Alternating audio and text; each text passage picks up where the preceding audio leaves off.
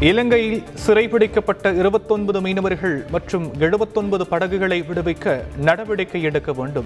பிரதமர் மோடிக்கு முதலமைச்சர் ஸ்டாலின் கடிதம்.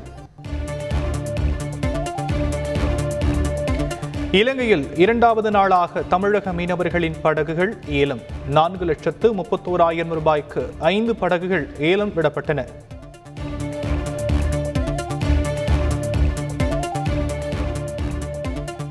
தமிழக மீனவர்களிடம் படகுகளை எடுத்துச் செல்லுமாறு பலமுறை கூறியதாக இலங்கை அமைச்சர் டக்ளஸ் தேவானந்தா தகவல். பழுதடைந்த படகுகளால் கடல் வளம் பாதிக்கப்படும் என்பதால் ஏலம் விட்டதாகவும் விளக்கம்.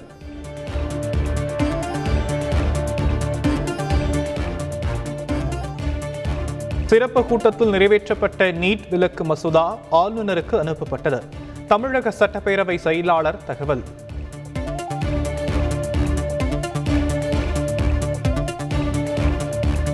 நீட் தேர்வை ஏற்றுக்கொண்டால் பொறியியல் கலைக்கல்லூரிகளுக்கும் பொது நுழைவுத் தேர்வு கொண்டு வருவார்கள். கடலூர் காணொலி தேர்தல் பிரச்சார கூட்டத்தில் முதலமைச்சர் ஸ்டாலின் பேச்சு.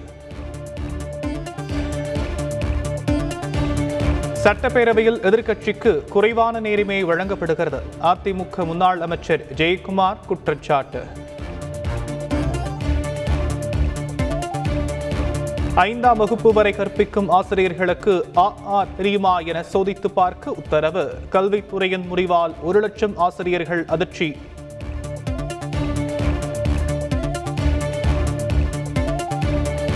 பத்து மற்றும் பன்னிரெண்டாம் வகுப்பு மாணவர்களுக்கு நாளை முதல் கட்ட திருப்புதல் தேர்வுகள் துவக்கம். அனைத்து மாணவர்களும் கண்டிப்பாக பங்கேற்குமாறு பள்ளிக்கல்வித்துறை அறிவுரை.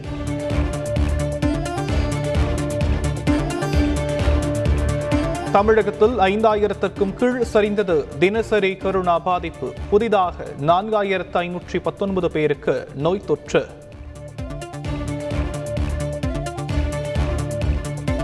ஆழ்துளை கிணற்றுக்காக வெட்டிய பள்ளத்தில் விழுந்த இரண்டு சிறுவர்கள் உயிரிழப்பு. விழுப்புரம் மாவட்டம் பகுதியில் சோக சம்பவம்.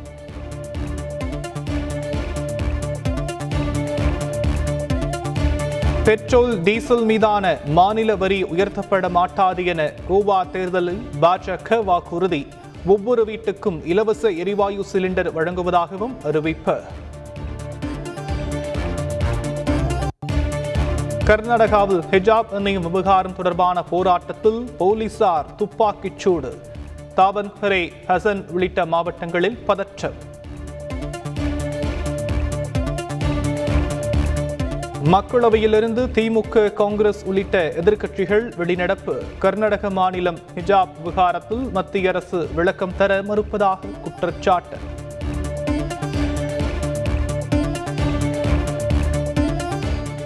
பதினான்காயிரத்து ஐநூறு அடி உயர பனிச்சரிவில் சிக்கி ஏழு ராணுவ வீரர்கள் பலி.